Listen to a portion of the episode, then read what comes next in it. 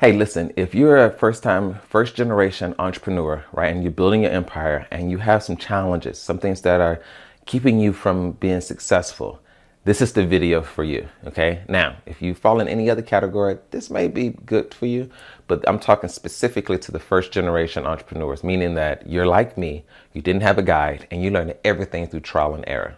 Okay. Got it? Is that you? All right. So here we go. First, my name is Arthur Toole. I'm the CEO of Sith Institute and I'm the CEO of Grenada Nut Company. Now, these are two successful businesses, but there were four others prior to that that all just busted in a disastrous fashion. I mean, it was epic, like epic, epic.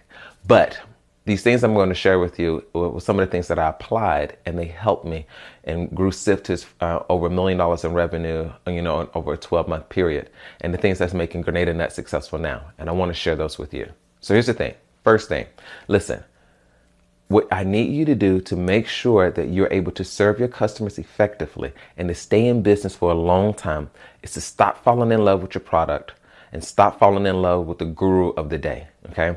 I know Gary Vee is cool, right? And and he's made three hundred million dollars. All right. But you're not a three hundred million dollar company today. Right. So we're going to focus on three hundred dollars. We're going to focus on three thousand dollars, then thirty thousand dollars, then you know three hundred thousand dollars, then three million dollars. That that's how, that's our progression. Okay. Listen, don't fall in love with your product. What do I mean by that? I mean, you took all this time, took all your skills and poured it into your product, your program, or your service, right? And you're like, oh my God, this is going to be so amazing, right? And then you put it out there. Now, I know what you may be putting on Instagram, but you and I know that, hey, you're not hitting those numbers, right? That you want to hit.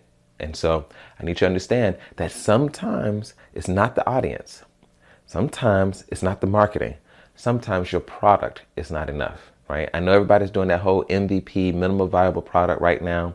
Get your stuff out there and tweak. I get that. Here's the thing you can't fall in love with the product.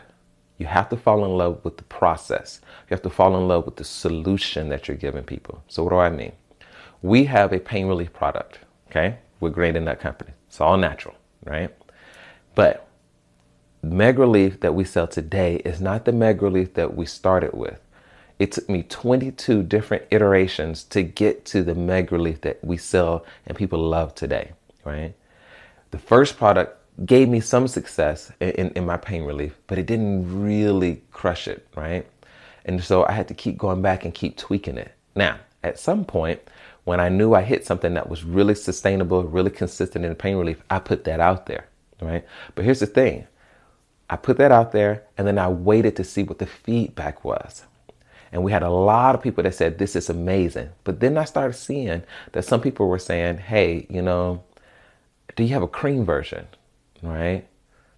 And so after a year or so, we started working on that. So what does that mean for you? Okay. Let's, whatever you're selling, if it's working today and you I need you to define working as your customers are coming back and buying it. Your customers are referring your product to other people. And your customers are telling you because you're asking them directly, does this work for you? And they are saying yes. If that's not happening, then you need to continue working on your product, continue making it better. Now, you can continue selling it, but continue making it better. All right. Stop focusing on all the other stuff and make sure that you get your product right right? Because it doesn't matter what your price is, it doesn't matter your marketing strategy, it doesn't matter who you know. If the product sucks, no one's coming back, right? Now, here's the other thing. Sometimes you have a product that works for a season or a service that works for a season, right?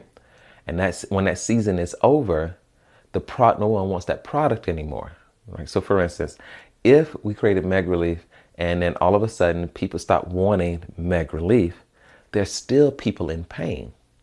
So we can either adapt Meg Relief to meet the current demand for pain or create an entirely new product for pain. I'm focused on relieving people's pain. I'm not focused on Meg Relief itself. Meg Relief is just the current thing that I'm using right now. Does that make sense?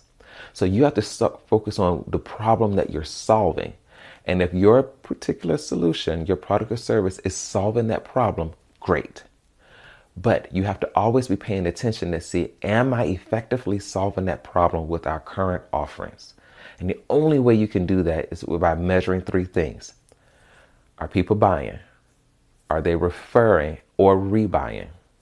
And when you ask them directly, is it helping you? Helping them? What are they saying? Okay.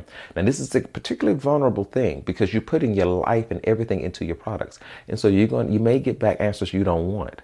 But those answers that you don't want to hear will be the things that make sure that you're successful in the long run. Okay? So apply this.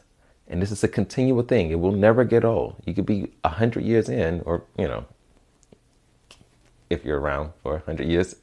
Um, but this will always hold true. All right. And this is what separates the legacy generational type businesses from the ones that say, Hey, you remember when I had that business? This is what separates that. And I want that for you. I want you to be in the former group. Okay?